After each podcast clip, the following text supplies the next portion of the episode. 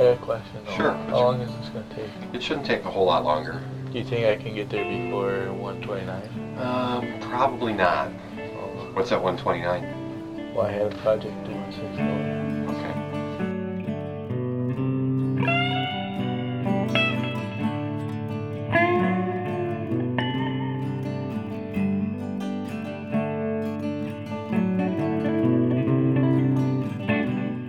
The story of the wrongful conviction of Brendan Dassey. Over the next seven episodes, we re examine and explore the influences at the heart of this profound miscarriage of justice. Welcome to the sixth hour.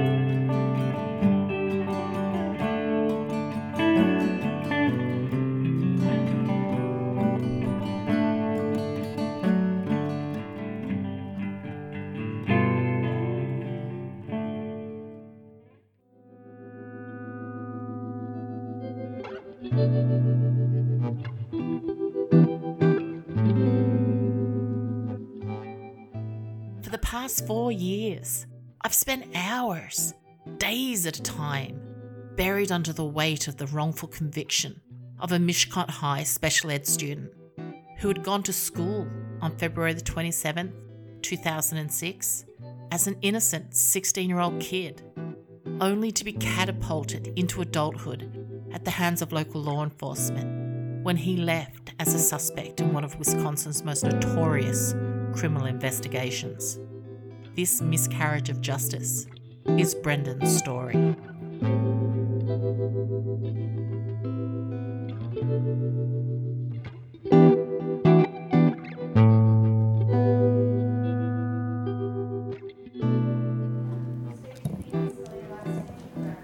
Brendan Dassey, D A S S E Y. Morning, Brendan. Morning. How old are you, Brendan?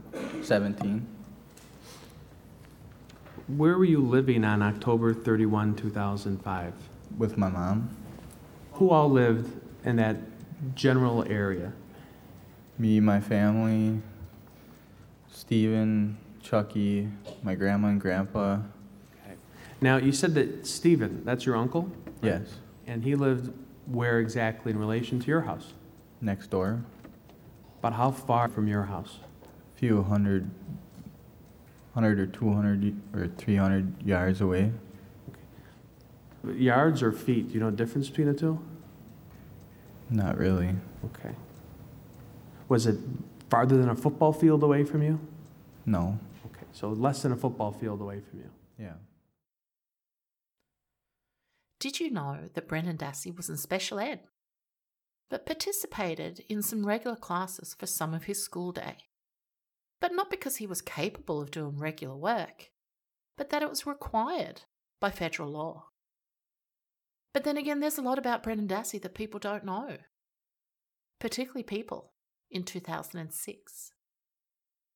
It's not to ask why, but how did Brendan Dassey falsely confess to a crime he didn't commit? Did he propel himself into a life sentence as a random act of self destruction? I think not. What we do know is that 16 year old Brendan was inherently vulnerable to highly coercive interrogation tactics. And as the Seventh Circuit in their floor totality analysis tells us, Brendan was not subjected to physical force. He wasn't restrained or handcuffed. There was no hectoring or raised voices. And the interrogation tapes show us the only physical interaction was the slimy caress of Wiegert's clammy hands on Brendan's legs and back. So, what happened? Despite the judicial ignorance of both state and federal courts, the underlying psychology of who Brendan was was critical to assessing the totality of his circumstances. Why, even the Miranda court over 54 years ago acknowledged that a subtle psychological approach can be inherently coercive. But the Miranda court could not have foreseen Wiegert and Fassbender, or the circumvention of federal judges such as Hamilton. But the answers were to be found in school records, easily accessible through the case files, as Professor Michele LaVigne and Dr. Sally Miles would discover. Brendan had been forgotten, sprawled between the pages of IEPs, acting as blueprints, if you will, for Brendan's disabilities. But for the investigators, who would plough through the March 1st interrogation, battering Brendan with disfluent passages, choppy utterances, and ill fitting metaphors, it did not matter. As their infinite questioning cared little for Brendan's disabilities. In October 2019, Brendan's legal advocates filed a petition for executive clemency with Wisconsin Governor Tony Evers, requesting the governor's consideration of either a pardon or commutation of sentence on the grounds of both Brendan's innocence and the extreme length of his sentence. Among those advocates was Professor Michele LaVigne, a distinguished clinical professor of law, a leader in the law as named by the Wisconsin Law Journal, and a director of a public defender project. Professor LaVigne collaborated with Dr. Sally Miles, a speech language pathologist, to co author Under the Hood Brendan Dassey Language Impairments and Judicial Ignorance. It's a powerhouse analysis, exploring the relationship between oral language competency and Brendan Dassey's experience in the interrogation room. Professor LaVigne joins me on this sixth hour to peel back the layers of Brendan Dassey's disabilities. Disabilities that would contribute to his giving a false confession, and disabilities that not only law enforcement, but the courts would struggle to understand or even acknowledge.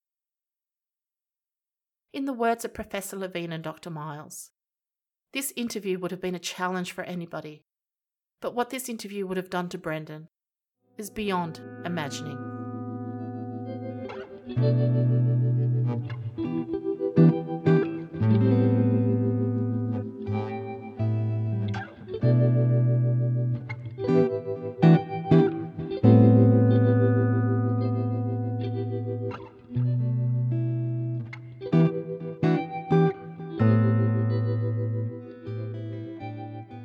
Welcome to the sixth hour, Professor LaVigne. Thank you for your time. You've had a rich 40 plus years as a public defender, law professor, and in the last 10 years, you've been researching and writing in the areas of language impairments and their effect on the quality of justice affected individuals receive. What inspired you to take that particular roadmap? Well, going to law school, I mean, we're, we're going way back. Let me put it this way Jimmy Carter was president when I was going to when I was going to law school. And, you know, I certainly knew I wanted to work with, with clients, and I did a clinic and started as a public defender. And uh, I mean, just did a public defender clinic, and I was hooked. And I, I've been hooked for the rest of my life, really. Um, I was a public defender in Wisconsin and then got lucky that I got a job that allowed me to combine my interest in practicing law in criminal defense and teaching and got to do that. Then actually the research comes up out of work that started as a public defender when I was representing some deaf parents in a termination of parental rights. And I looked and saw that I said, this due process is not working here. That these people were being railroaded. They didn't understand what was what was happening to them. Um, nobody was able to meet their needs. Sure, people were well intentioned and wanted to do the right thing, but we had no clue what these people actually needed. And so as time went on, I started, I, de- I dealt more as a public defender and then at law school with deaf cases, cases with deaf individuals, criminal cases, and realized, wow, we are missing something. So I actually, the, my first law review article was 17 years ago. It was on deafness. And it's quite connected to what we're talking about today, in that what gets deaf people isn't really that they can't hear there's there's a lack of exposure to language if you are born deaf in a hearing family you don't have immediate access to the communication that's going on and so you don't have access to language and so mm. very often what they have is a lack of language and a lack of fund of knowledge following that i actually was just following that track and we have a institution here called Mendota Juvenile Treatment Center, which takes kids that were that were in juvenile corrections and says, let's see if we can give you some treatment to see if we can deal with some of the problems. These were kids who really had big problems at corrections. the way the staff put it is they bombed out in juvenile corrections. And when I say corrections, what I basically mean is a juvenile prison. Mm. One of the things they noticed, I actually had talked to the director and said, well, you might want to find out if they how they how their hearing is because what I knew is that hearing loss was actually pretty common in um, in correctional institutions, more common than we think. And I said, well, check that out. And they came back and I met with them and they said, well, their hearing's fine, but and they had a speech language pathologist there. And they said we we ran the, we ran some measures on I think maybe a quarter of the kids. And these kids were like the bottom first percentile of ability to process language, understand language, use language as sort of as a, as a tool for effective communication. I thought, well, what is this? Okay, now bear in mind at the point I'm finding this out, I'd been a lawyer for you know, coming on 30 years. And I thought I was a pretty good lawyer, frankly. And I'm going, I have never heard of this. So I thought, well, I'll start doing a little research. And wow, wow. When I realized I discovered, you know, I discovered some of Pam Snow's stuff from, first of all, most of the good research is not in the United States. It's in Australia, New Zealand, the UK, Canada. Canada's a big spot. And I said, look at this. These are our clients with these deficits, these, these shortcomings in the ability to use language in a meaningful way. And honestly, I was floored. And of course, I asked the obvious question of why don't we know this? So I wrote the first law review article saying, you know, attention lawyers, look at this. And, you know, everybody, people I know who are, you know, some of the best lawyers around going, oh my God, I didn't know that. I didn't know that. so it just, I tracked, I wrote the second article about what happens when the client with a language impairment, you know, what happens with the lawyer. We know a lot happens with the lawyer. And that led just naturally to to Brendan. And so it's been it's been quite quite a journey. I mean, it's not like I was a, a linguistics major in college.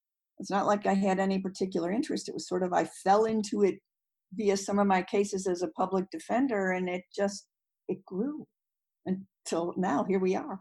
Yeah. One of the statements in the analysis, you write that it's an unusual feature of this project that it pairs a law professor with a speech language pathologist, a profession not commonly seen or well understood in the criminal or juvenile justice system. So, how did the collaboration between yourself and, and Dr. Miles come to pass? Well, uh, you know, it, it, comes to pass in sort of a, you know, because we both live on the east side of Madison, actually. I like to tell the story that the way she and I first met is my little dog attacked her big dog. We were later talking at a neighbor's party. And, you know, I'd seen her around. I knew her name was Sally. I don't think I even knew her last name. And she knew my name was Michele and that I had a mean little dog. and she was just saying, well, what's going on? Well, it just happened that I was going to Edinburgh and Belfast to talk about the, the research involving language impairments because there, the, in, in Belfast, the legal profession was really interested in doing something about this. And in Edinburgh, there was some attempt to get some legislation through to deal with this. And they wanted some, some of the information. Like I said, that, you know, the, the UK, Australia, New Zealand, Canada, much, they're far, far, far ahead of the United States on this. Well, when I told her, I just said, this is what I'm doing, and it's on language impairments, blah, blah, blah. And she looked at me and she said, You do know I'm a, a speech language pathologist. And I said, I did not know that. And over time, you know, we'd talk and we became friends. A couple of times we had dinner and we we'd talk about it. I gave her, I think at that point, I know the, the first article on language impairments was out. I don't know if the second one was out yet or not. And so we'd occasionally talk about it. Well, along comes making a murderer. And I'm watching it. Now, let me say this Sally Miles would no more watch Making a Murderer on her own than I would watch a zombie movie. It's just not, that's just not what she's, what she's, what she does. But I'm watching it. And I uh, called her and I said, Would you be willing to take a look at, I think it was episode three, where he was being interviewed? And I mean, let me explain to you what this is. Let me explain to you, you know, the setup. Yeah. And few days later, she called back. She was so appalled at what she had seen, she ended up watching the whole thing, the whole series, and then she went online and found the and found the entire interviews. You know, she she couldn't get over what she had seen, and so it sort of emerged. She comes about and she says, "Well, you know, we could. There are these things called, you know, we could do discourse analysis, and we could actually take a, a really close look at what this is and we could start to see because she kept going back saying well yes brendan has a, a, language impairment no doubt. She was looking at not only the structure of what he was saying but his the behavioral cues but she could not get over what the police were doing. She couldn't get over it and i kept saying well they're using the Reid technique. She said that's not a technique. This cannot be a technique. I said no it's a technique. That's no technique. That can't possibly be a technique. No it's a technique yeah. And it took off. I happened to have some research money, and there it was. And it just it just happened. That's honestly how it happened. Yeah. So I guess we can start with my dog. And I think there must be a sense of almost empowerment that you can be so moved by something and so outraged by something that you're able to channel your expertise into doing something about it. Well, it, I mean that yes, you know that's that's certainly very satisfying. I mean, you know, I've been a lawyer a long time, so I'm outraged a lot. It was, you know, when she was outraged. Yeah. I mean, she she was almost speechless. A few times she just said, "I I can't believe what I'm seeing here. I can't believe what I am watching." And it, and she was not talking about Brendan. She's seen plenty of people like Brendan. Yeah it was the police that just left her flabbergasted and it yeah it is empowering it's the well we we can do this thing in sort of that way where things take on their own life. I mean we we got the analysis done and we started working it and i did a couple presentations on it and it was just you know moving along and we kept saying yeah we really should write this because i'm not going to lie to you writing a law review article is not anybody's idea of a good time And the summer, right before this thing was published, I got an email from the editors at Albany. I, I mean, I did this, this was, they were basically as a cold call saying, we put out this issue called Miscarriages of Justice. Do you have anything you'd like to contribute? And I talked to them and, you know, and talked to Sally. And this was probably July. The thing was not written. We did have the data and we had slides done to show the data, but nothing was written. And if we could get it done by December 31st, you know, it was ours and we just we did it. It was like I said, it's it almost took on a life of its own. If you believe in fate, there we were. Yeah, it's fantastic. It offers great insight into how language was weaponized against Brendan and vulnerable juveniles and how it intersects with Brendan's challenges and, and limitations. What was the catalyst for you on focusing on Brendan's story? I mean, it's interesting. What was done to him was, of course, really, you know, I, I mean, we're running out of adjectives of how bad it was what they what they did to him. But I knew that he wasn't unique. That that while his his language scores they're certainly they're certainly quite poor. He's not alone in the system. And the truth is, kids like that are exploited in the criminal justice system all the time. So, you know, the, the catalyst was twofold. It was, you know, well, I'm going to, we're going to talk about this because nobody had ever really said. I mean, I'm watching Making a Murderer and I'm looking through the transcript saying, my God, nobody's talking about this. Mm so I wanted to talk about it in terms of Brendan, and I wanted to talk about it in terms of all the other thousands of people that come through there because there's a whole lot of Brendans out there. Yeah. Despite the many evaluations Brendan had been subjected to, the IEPs, the Gudjonsson suggestibility scale, it's not until one reads your discourse that Brendan's disability truly becomes apparent. Mm-hmm. People watched the interrogations, they watched Making a Murderer, they felt a sense of outrage. They felt a sense that something's not right here. And we could tell that Brendan has limitations. But what were they? Right, right. For so many people watching the interrogations, it was like, why is he saying that? Why is he falsely confessing? Yes, yes. And and I, I mean, and that was interesting because understand, I mean, we knew about this kid's disability from records that were in the court file. You know, a bunch, a couple of professionals, unconnected professionals in Madison, Wisconsin, aren't going to get at somebody's school records from Mishicot, Wisconsin, but they were sitting in the court file. They were right there. So the records were there. They had access to it. Nobody knew what it meant. They looked at the numbers. They they had some numbers.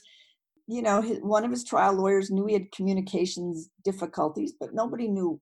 Well, how do they play themselves out, and what do they mean in this context? Yeah. And I think that was that's something that was that was hard for me yeah. to realize that my fellow lawyers had screwed up royally. I think it's in one of the IEPs that it actually says that he can't process idioms as an example. Right. And then we jump to the Seventh Circuit and, you know, they're talking about Brendan's understanding of idioms. And it's it's been there. It's been there from the very beginning.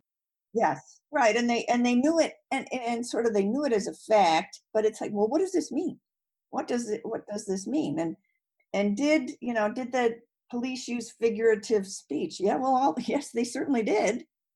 They're they're not particularly artful. These are not these two law enforcement people that were questioning him are not the most articulate individuals I've ever encountered. Um, and that's something that Sally talked about a lot but there's all kinds of there's there's figures of speech there's inferences there's you know allusions to something and half half thoughts. And that and somebody with a quote unquote normal language ability might be able to patch it together and figure out what they're talking about. You don't have that you are not going to know what these people are talking about. Just getting back to the analysis for a moment, how did it become part of the clemency push? once uh, the draft was, you know, I sent it over and I, you know, I sent it over to Steve and Laura and said, so you know this is coming. Now they, you know, I had given them, you know, uh, they had they hadn't seen it as it was coming up, but I had told them it was coming. You know, I mean that's just Yeah. basically professional courtesy. So you know I'm talking about your client here. And so I we sent it over there to them and they felt that you know certainly sally's ability to to, to see exactly where brendan was to understand his to understand his his impairment understand the nature of it coupled with the kind of quantitative analysis. You know the numbers are shocking. There's no two ways around it.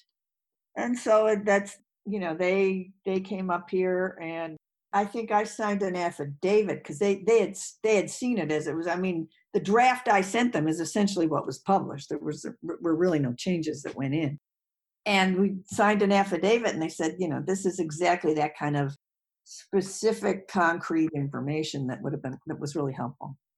Yeah.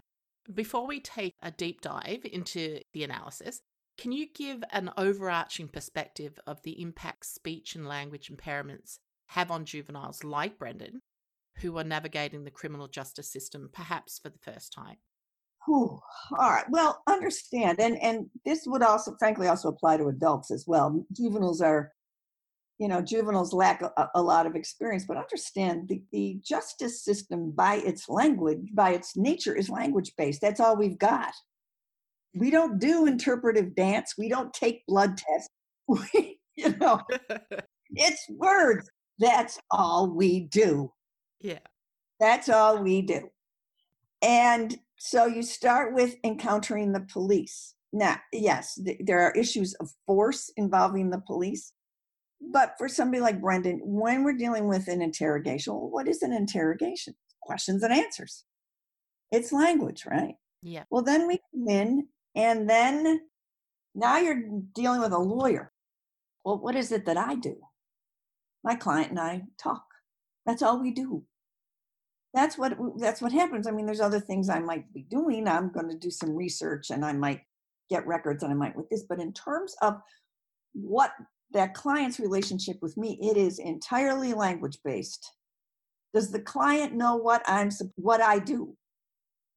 Does the client uh, you know is the client able to give me what i need? Well how does the client give me what i need? They talk and they have to understand what I, what I need. They have to understand what I mean. So it isn't just giving information. It's the ability to understand, well, what does she want? What does she want from me? And so we start with that. Can the client understand their their choices? How, how do they even know what their choices are? I tell them. And if I'm any good, I tell them in, a, in you know in a reasonably you know accessible way. But it's it's tough to do. How do I find out? How do I know what happened here? They have to tell me, and they have to know what I'm trying to what I'm looking for. Then we go into court. What happens in there?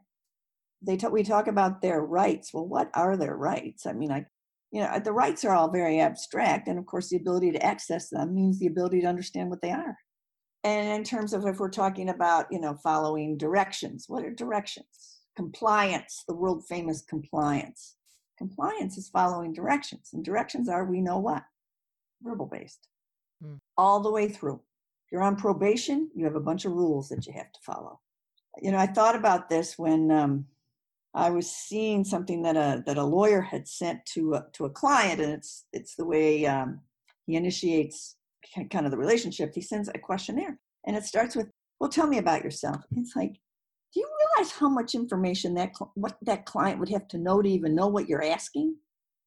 You know what? I I, I like video games. What what are you asking me? Yeah. And so it's you can see it from start to finish. This is a language based environment. If the client testifies, can they answer those questions? It's, it's, a, it's a terrible form. You have, you know, and it, can they withstand? Brendan Dassey could not withstand cross examination. Never in a million years should that have been allowed to happen to that child. Yeah, it's very difficult to watch. Yeah. I mean, that, that's insane. That's insane. Where was the protective order for him? Where was anybody understanding he can't do this? Because it's language based. It's all language based. Everything we do, everything we do, all the way through whatever the disposition or sentence is, because you got to follow orders. You got to participate in treatment. You've got to be able to, you know, meet expectations. And how do we do them? We do them with language. It's entirely verbal based. And when you're watching the interrogation, something that struck me that's never sort of struck me before is when Brendan first walks in on the March 1st interrogation and he's walking into the room with Wiegert and Fassbender. There's a sense that Brendan's okay. Mm-hmm. There's nothing about him that signals that he feels uncomfortable or that he may be in a dangerous situation. That's so tragic. He didn't have yeah. any idea of what he was about to face or even comprehend what he had previously been subjected to, both in Crivitz, but obviously more recently, February the 27th, when there's three three interrogations of that young man. And he walks in because he thinks he's doing the right thing. That lack of comprehension struck me. Watching him walk in, seemingly without a care in the world. Yeah, you know, I mean, he was in danger. You know, they they read him his rights, uh, you know, in ways that were.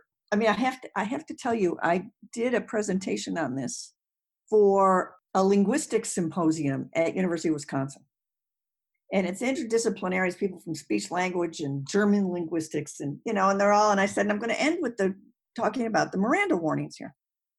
And you can see they're all like, well, we know the Miranda warnings. I said, watch this. And I ran them and then I put them up there. And I, you know, I said, you tell me, did that kid understand those things? You know, those the Miranda warnings are a signal that something bad is about to happen.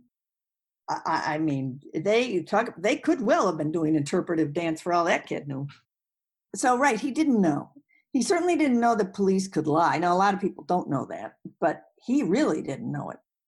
I mean, it never would have dawned on him that, that police would lie and this is a kid who came in uh, grew up in the avery family where he ought to have known there was certainly that lack of understanding that lack of awareness of the situation that he found himself in so concerning to watch yes now in the analysis i use your word there are many breathtaking moments i love that word and among them is the sheer weight of the stats. Yes. Yourself and Dr. Miles document if you have a look online and you have a look at the takeaways that a lot of people, particularly who support Brendan, have honed in on, these would be the main stats.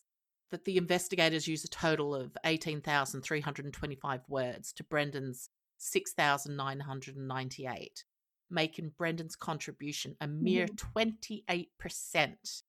This obviously leans into the narrative being constructed and guided by the investigators. Right. Right. Although it's a pretty messy narrative that I mean actually um one of the dissents in the en banc decision said, you know, well, you, you know, you picked out bits and pieces here. I mean, who knows if you actually ran the entire narrative, who knows what they were saying happened, but they, they managed, they somehow in, in all this verbiage managed to find enough to put something together. I mean, they ask 1,525 questions, which is equal to 6.68 questions per minute, which equated to one question every nine to 10 seconds. That is torturous. That would be torturous for Yes. anyone, let alone a juvenile Yes. on their own with speech and language impairments. Why do you think they Yes. conducted Right. themselves in that way? Well, uh, you know, I certainly think some of this is Reid technique. I mean, they're told that, you know, you take control of this and you do more of the talking. But I also think this wasn't very good Reid technique in that I don't know these two individuals at all, other than what I've seen. They seemed over eager. They were awfully eager and they were so excited. They were utterly undisciplined. They they were not prepared. You know, there was there, there was no prep of, you know, how should we get this? it was almost as if it was stream of consciousness for them. So you'd see them, and you know, ask one question, and then attached to it was another question, and then another question, and they may or may not have anything to do with each other. And I think that begins with something that you had pointed out to me before when Fassbender's talking about the dots. yes, the famous dots. Yes, yeah, yeah. Like, what are you even talking about? Do you even know? It is truly. I mean, that's and that's something that Sally picked up. Uh, is how un, utterly undisciplined these two were. That, that if in the middle of it, uh, well, we had this idea. I know, let's call it dots. One of the great things about working with Sally has been for me to really sort of adjust my perspective because I look at that and I can fill in and say, oh, yeah, I know what he's talking about. All right. Most people don't. That would be, that would actually be difficult for a whole lot of people to understand. But certainly somebody like Brendan, I, you know, and I, and I think I was doing what judges are doing was, well, I know what he meant. It might not have been the smoothest way, but I know what he meant. Except that for somebody like Brendan, it becomes, it becomes gobbledygook. And so that's how we get to the well, first of all, I mean, one of the things that's fascinating, we've had a chance for two days now to look at what you said and listen to the two tapes a little and stuff like that. Well, she said, stuff like what? All right, he nods. I mean, Brendan's going to nod to anything. If you look back through here, I mean, the number of nods, he was, he really would have nodded. Did you kill Abraham Lincoln? Yes, I did. Nod. And we say, well, you know, Brendan gave us, honestly gave us this information, this information, and that information maybe I'll call them dots or whatever. What are the dots? what? What are you talking about? And then he goes on. And some of the dots, when we look at it, say, well, I think we need some matching up here, just a little tightening up or something. What in the Sam Hill are you even talking about? And that's just the most extreme. She's the one who saw that. Brenda, I want you to, to relax, okay? Um, a little more comfortable here and stuff. And what we like to you had a couple days since we last talked now, which was Monday, and we had a chance to reflect and breathe, I imagine, just. And Yeah, okay. I'm, we, um, you did lost something. Is that the only one? I got it. I got more. Okay. And uh, I kind of call it, it's a sense debriefing in a way, you know, just let you talk to us a little. And, um, and, and we've had also a chance for two days now to look at what you said and, and listen to to tapes a little and stuff like that. And, you know, we look at that and we say, well, you know, Brendan gave us honestly gave us this information, this information, that information. Maybe I'll call them dots or whatever. And some of the dots when we look at it, say, well, I think we need some matching up here, just a little tightening up or something. We, we feel that, that maybe, I think Mark and I both feel that maybe there's some, some more that you could tell us, um, that you may have held back for whatever reasons. And I want to assure you that Mark and I both are in your corner, we're on your side. There's no doubt the interrogation technique was inherently coercive. And I think it's interesting, but uh, again, tragic is a word I use a lot when when speaking about Brendan. To note that the questionable interview by county detectives up in Marinette in Crivitz contains 540 Mhm. questions. 78 Mhm. minute period. Mhm. That's not an interview. That's a hammering.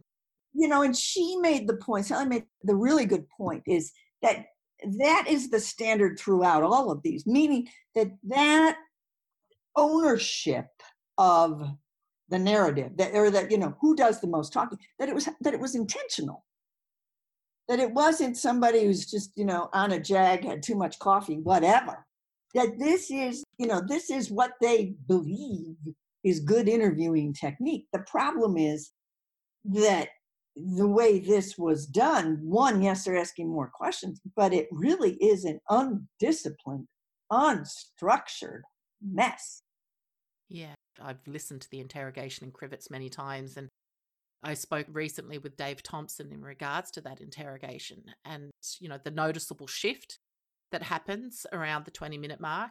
I believe it's Detective O'Neill really goes for it with Brendan, flat out denying his narrative. And then you see, again, it's heartbreaking.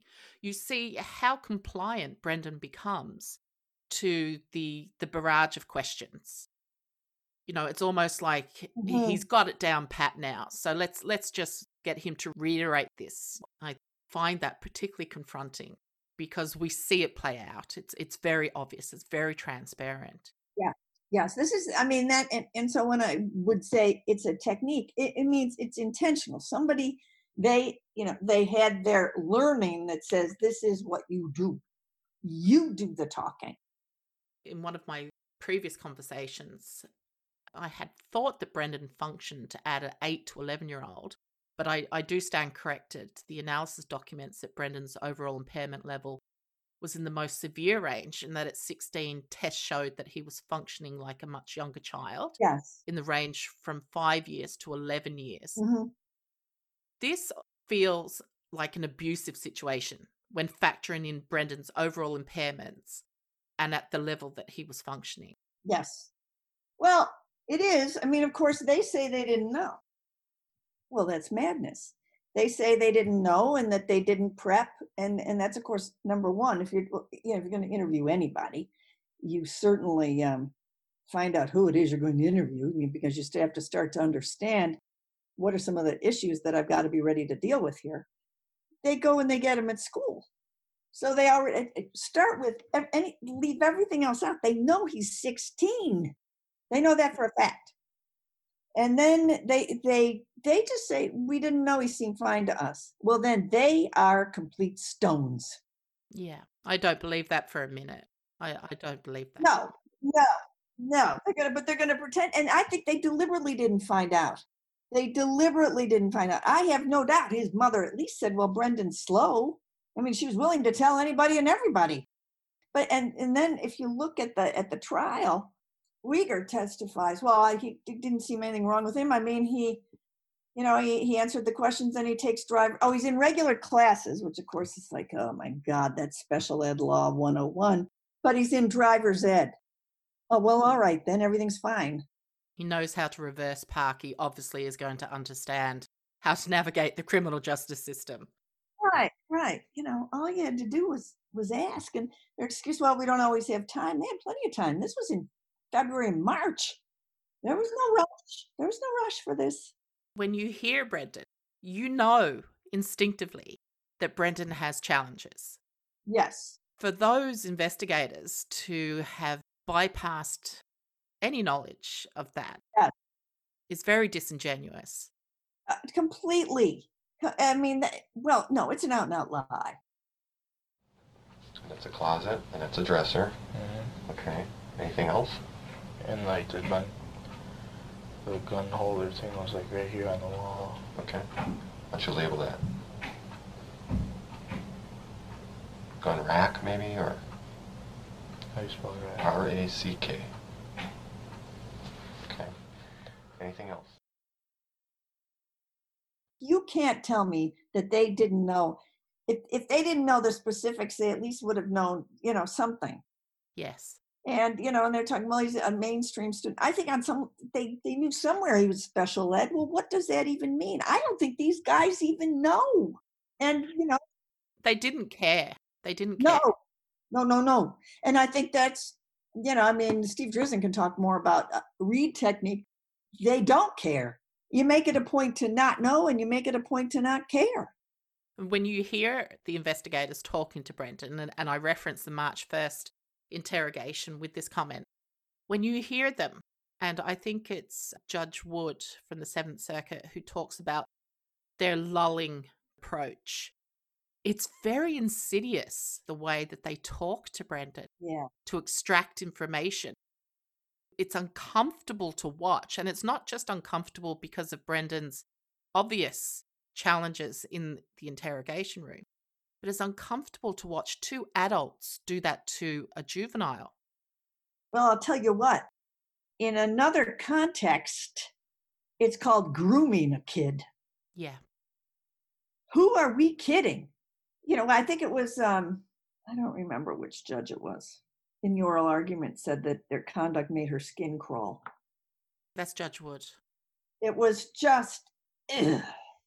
It made their skin crawl. It was disgusting. It was this smarmy, unctuous, we're your fa- we we're here like your father, your friend, and they're touching him. Oh, they're touching him, Yes. and um, and it was just, you know, who are we kidding here? And everybody's saying, well, they was just they were just making him comfortable. That you know, that please, please, we are how how this got through. I have no idea. Yeah. Through your research, what finding has had the most impact on you? What of Brendan Dassey has stayed with you? you know the thing that sort of that I, suppose in the end shook me to my core was the seventh circuit in their utter willingness to suspend common sense to suspend disbelief to do anything to uphold this kid's conviction and so that that is speaking as a lawyer that we are so cruel where we so pretend to care so deeply about the rule of law that we let this go through. That somewhere there wasn't a responsible adult saying, that's enough. That is enough. This one shook me to my core in my belief about is justice ever possible? You know, th- that decision was really, that was tough. That was one of the hard, uh, interestingly, that was one of the hardest parts to read. I, you know, I, I listened to the arguments and read through their stuff, and I'd have to. I'd get up and I'd just pace around, and I and I was just sort of I, I was shallow breathing because I'm just Yeah. just you you know. I won't tell you exactly what I was saying. It was- you- You've got to be kidding. yeah. It, it was. It's the utter cruelty yes.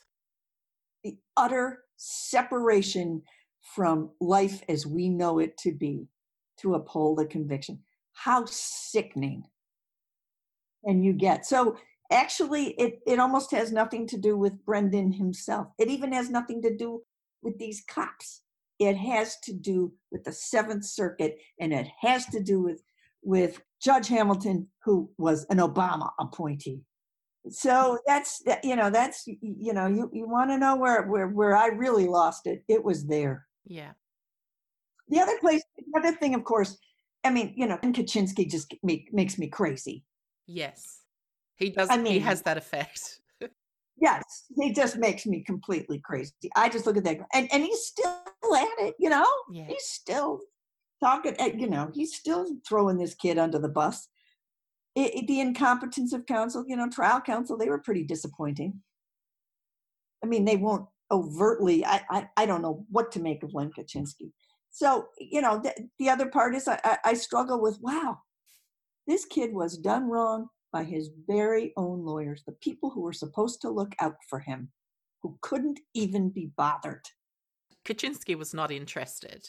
Oh, When you look at the the footage of Kachinsky before he's even met Brendan, oh, he's met with with media. I think it's at least ten to eleven times. oh, he was out there just talk and talking about pleas and talking about how evil this is and what the motivation was. Like, You've never even met this kid. Yeah, yeah, What are you doing? yeah. Was Kachinsky active in 2006? Did you see that living in Wisconsin? I'd heard of Len Kachinsky. I, I'm going to be honest with you. Len Kachinsky did not have a great reputation going into this back then. Yeah. And we certainly knew what was what was happening. As time, you know, I didn't pay super attention. I mean, I certainly we certainly knew about the case, uh, but I was more aware of Avery actually because of the Wisconsin Innocence Project. But as time went on, word started to come out about what had actually happened and what this lawyer was doing and how long he was allowed to go. I mean, I'll tell you, there, there- there's a bit in making a murder, it's tiny. And for me, it shows how, just how dreadful we are, which is Brendan first asked to get rid of Kachinsky. He went in and asked, and he was trying to. The judge says, Well, you have to tell me why you want another lawyer. And meanwhile, Kachinsky's fighting Mm, the, the correct answer for Kachinsky is if he doesn't want me, I, we need to get a divorce. That's the right answer, the ethical answer. That's what a good lawyer does. But instead, he's fighting him, saying, "Well, it's his mother, and I'm fighting for him." And he, and the judge says to him, "Well, I need you to tell me why." And all Brendan could say is, "I'm guilty." And the judge says, "Well, that's certainly not good enough. I'm not going. I'm going to deny this." And I thought, "Son of a bitch." yeah, he can't tell you. He can't tell you why. And you are making him stay with this quote unquote lawyer who's, you know, continued to try to sell him out. And, you know, and I struggle because I think there's a lot of, there's a, there's blood on a lot of hands out there. This, everybody knew how bad Len Kachinsky was. And the judge, but the judge pushed this through. It was allowed to go through, allowed to go through until finally it was so bad that even this judge had to say, "Well, all right, okay." So you know, a- again, now that was those were those were tough. I mean, Len Kachinsky's just, uh, God. yeah. What do you say? What do you even say about that? Are you requesting that your current counsel be replaced by someone else? Yeah. Mr. Kachinsky, do you believe that this request is his free and unfettered choice? Um, I'm unsure about that, Your Honor. I have uh, received information that there has been an ongoing campaign by Mr. Dassey's co-defendant to uh, encourage him to obtain new counsel that might be more to his co-defendant's uh, liking. Mr. Dassey, how do you get along with Mr. Kachinsky? Not bad. Does not bad mean good or what? Yeah. Do you guys fight when you're together? No. Can you talk with him? Yeah. Do you think he's doing what he believes to be in your best interest? Sort of. Tell me why you want to change lawyers at this point.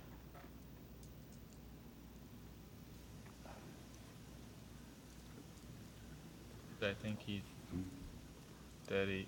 I think he. No. He. That I think he thinks I'm guilty. And that's the reason that you, you want to get a different lawyer? Yeah. I don't see or hear anything that tells me that there is an irreconcilable conflict or difference. Uh, I, there certainly isn't, uh, I, I don't believe, any breakdown, complete or otherwise, in communication. Accordingly, I'm going to uh, deny Mr. Dassey's motion to substitute someone for um, Mr. Kachinsky as his counsel. You know, as a layperson with a very limited understanding of the ineffective assistance of counsel, and I know that Judge Duffin, for example, references, you know, how egregious his representation was. But again, he's hamstrung by the argument that's put forward. It's so obvious that he's pimping Brendan to the prosecution. Oh, and the press. Let us not forget the press. Yes. He's his own client to the press because he couldn't. He, you know, he couldn't wait to be on Nancy Grace and wherever the hell else he was. Oh God, sorry. As you can tell, I start to swear a lot when I get. Something we have in common, Michele. I think of this particular quote when he's talking he's talking to the media because he wants to get a message through to Brendan's family. yeah, Really? Like is that serious? Who believes that? that, who believes that? I'm talking to them because I want to get it through to the family, but I can't bother talking to this child. Oh my God! And I can't pick Mm. up a phone and talk directly to his mother. I'm No, I'm going to do no. it through the the news. Nancy, to Nancy Grace. I'll talk to him through Nancy Grace. Uh, it's comical, but it's it's horrendous. Yeah. Yeah, no, it's uh whoo wee. That's more, you know, my my fire. I mean, Judge Hamilton's more just, you know, where where I just go into an existential breakdown. Yeah. With the en banc split 4 3, do you think Yeah. that that speaks directly to the judicial ignorance in the title of the analysis? Oh, sure. Yes. Yeah. Now, some of it was deliberate. They they didn't know, but you know, again, it, some of it goes to we don't know. They really there's nothing much in there. If you look at the opinion that says they, they talk about well, he's got you know intellectual limitations. Well, what does that mean? What exactly does that mean? Nobody ever really gets into what does this mean. Well, it actually had a very specific meaning for that kid Yeah.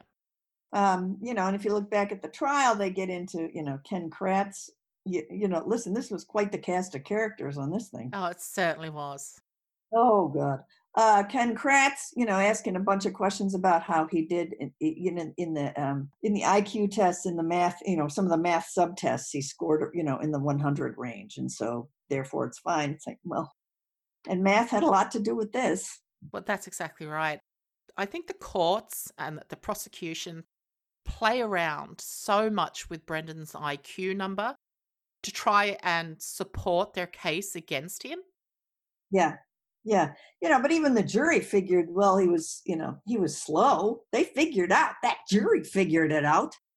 They just figured, you know, that, you know, that he did it and, and that he was lying. His testimony was, of course, a disaster. No surprise. No surprise. It, you know, the, it, he couldn't withstand a traditional cross examination. He wouldn't have understood what it was about. And when he kept saying, I don't know, I don't know, it's because he doesn't have the words Yeah. He doesn't have it. And so then later, when Judge Fox turns around and says, "Well, people didn't believe him when they said he didn't know," no, he didn't know. He couldn't. He couldn't access the words because for Brendan Dassey, those don't exist. Yeah.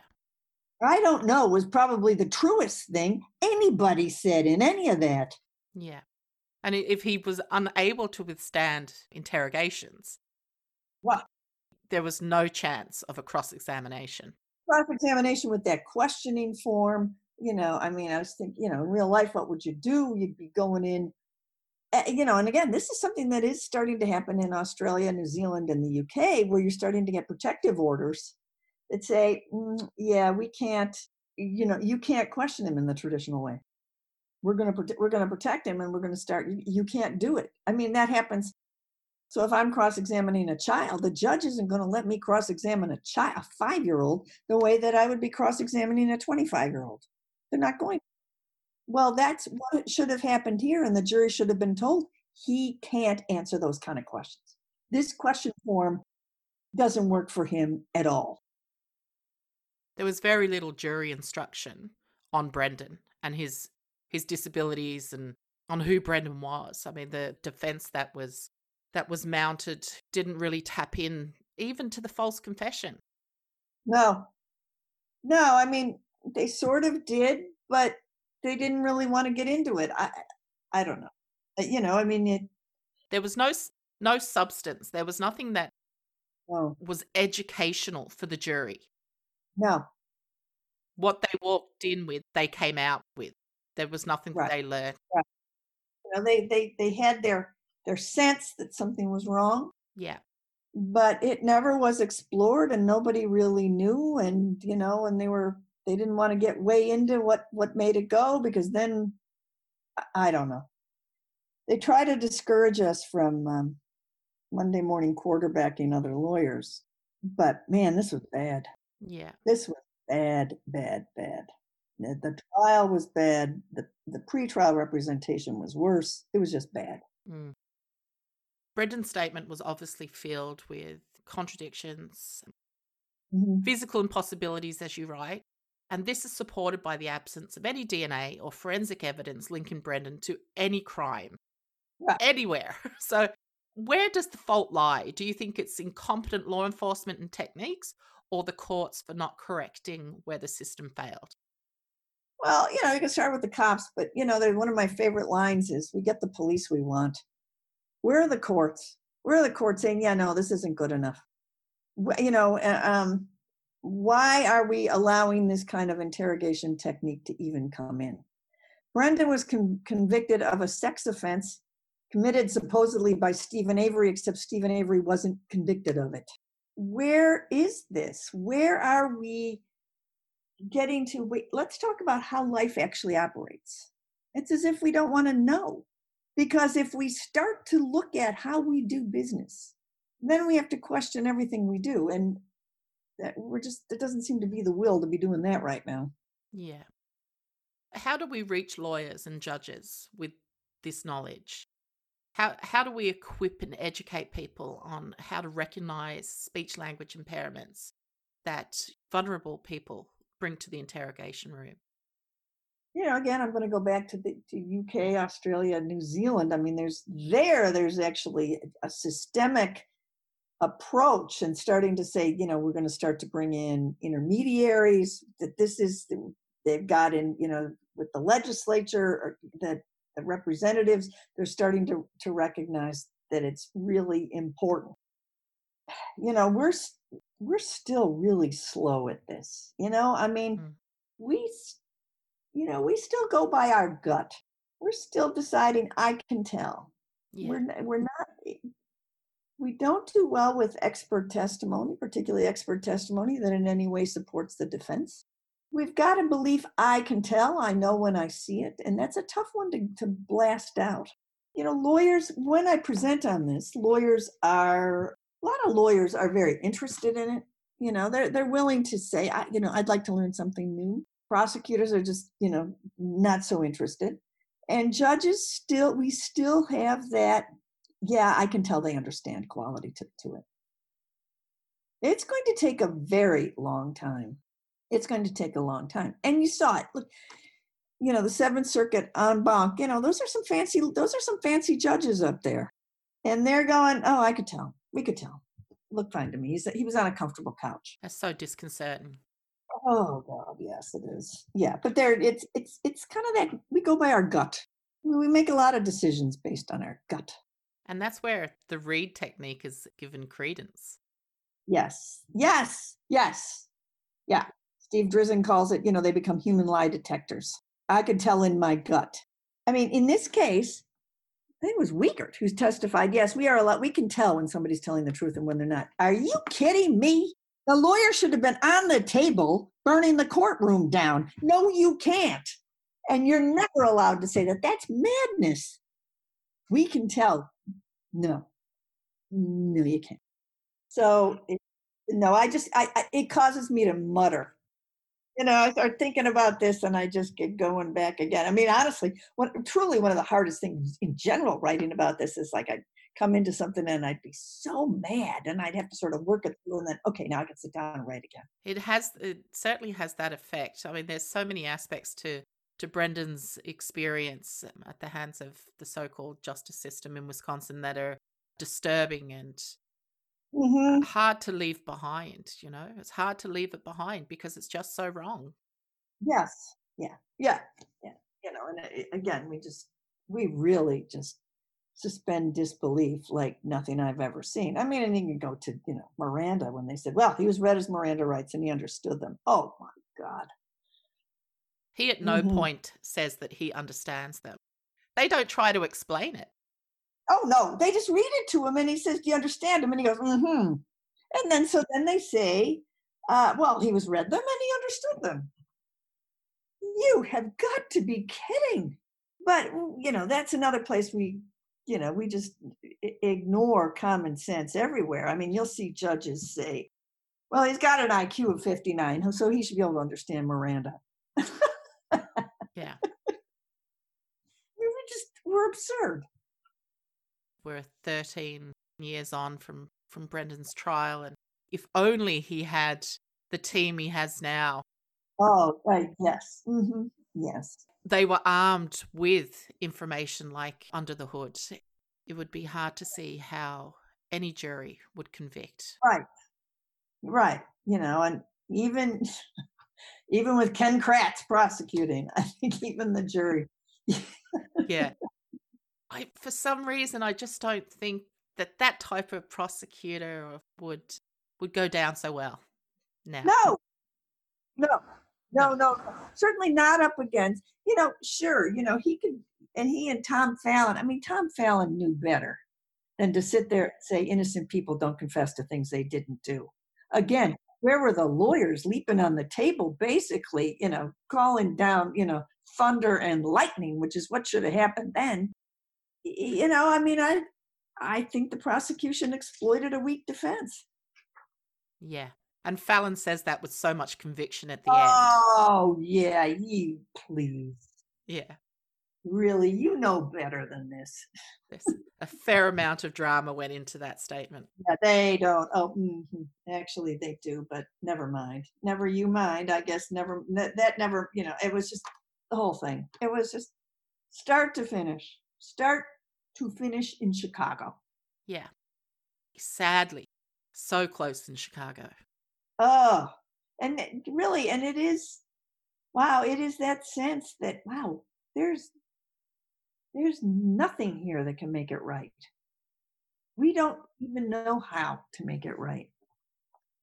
We're so, it, it- you know, it, to me, it called in to question the, the legitimacy of the entire system. I've been a lawyer over 40 years, and I'm thinking, I'm thinking the system's kind of illegitimate, actually. It was almost as if the judges that were uh, that formed the majority opinion in the en decision. It's almost as if AEDPA was a convenient Mhm. barrier for them Yeah, to not have to answer the questions that were put to them. Right. Yeah, I, we don't have to answer them. We don't have to look at this. We don't. We don't have to because we we've got this, you know, crazy statute. Thank you, Bill Clinton. Um, that you know is is this has as much to do with preventing justice as anything. We're coming to the end, so thank you so much. If you could initiate or drive legislation concerning language impairments in the interrogation room, particularly when we're talking about Brendan as it lands on learning disabled juveniles, what would you focus on and why? I actually don't think they should be allowed to. Well, they certainly shouldn't be allowed to interrogate a juvenile without a parent. But forget a parent without a lawyer. You shouldn't be allowed to interrogate a juvenile. Certainly, if you have information they're special ed, and you better find out first. None of this we're going to pretend we don't know. Go find out. Uh, you know, some of the more simple things. You can't lie to a kid. Plain and simple. Can't lie to them you know so there's some pretty simple things that they could do. You know they're not going to want a lawyer in there because you know as a lawyer my job is to tell my kid don't talk. That's my job. But you know we can start with something as simple as you can't lie to them and you need to find out you need to find out their education status. You mm. got to find out. And then you know I, australia does it new zealand does it uk does it. You got to have a communication, uh, basically an intermediary in there, because somebody would have said to these guys, "Stop! This is a this is a verbal mess. Ask one question and stop talking." But they certainly weren't interested, and we've got miles to go before somebody finally says this technique has got to stop. Of course, they shouldn't be allowed to use Reid technique with kids. That's monstrous that they are, but here we are. Yeah. And if you could leave listeners with a thought as it relates to Brendan's fight for clemency, what would that be? Well, you know, as, as crabby as I can get and as cynical as I can get, you know what? Don't give up. Don't give up.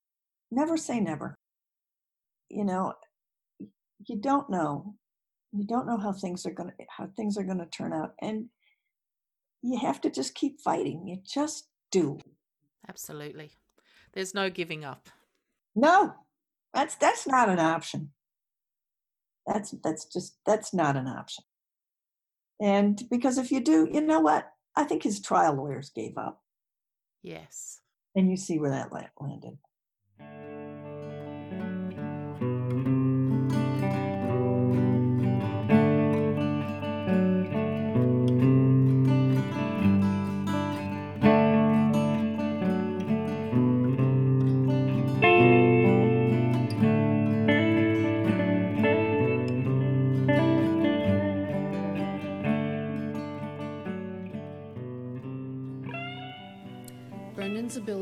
Process and use spoken language was in the bottom percentile.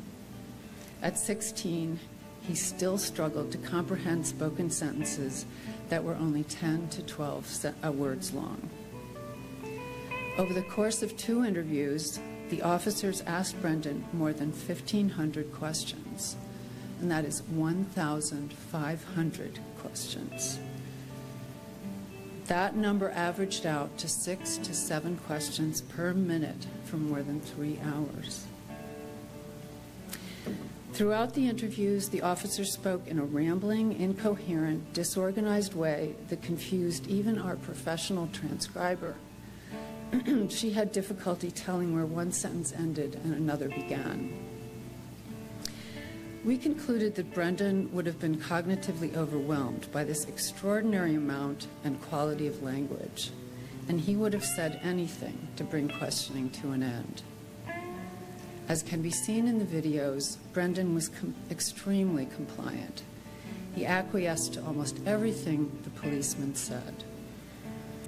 The final confession was directed by the officers, their, their questions and their comments. It simply could not be considered to have originated with Brendan.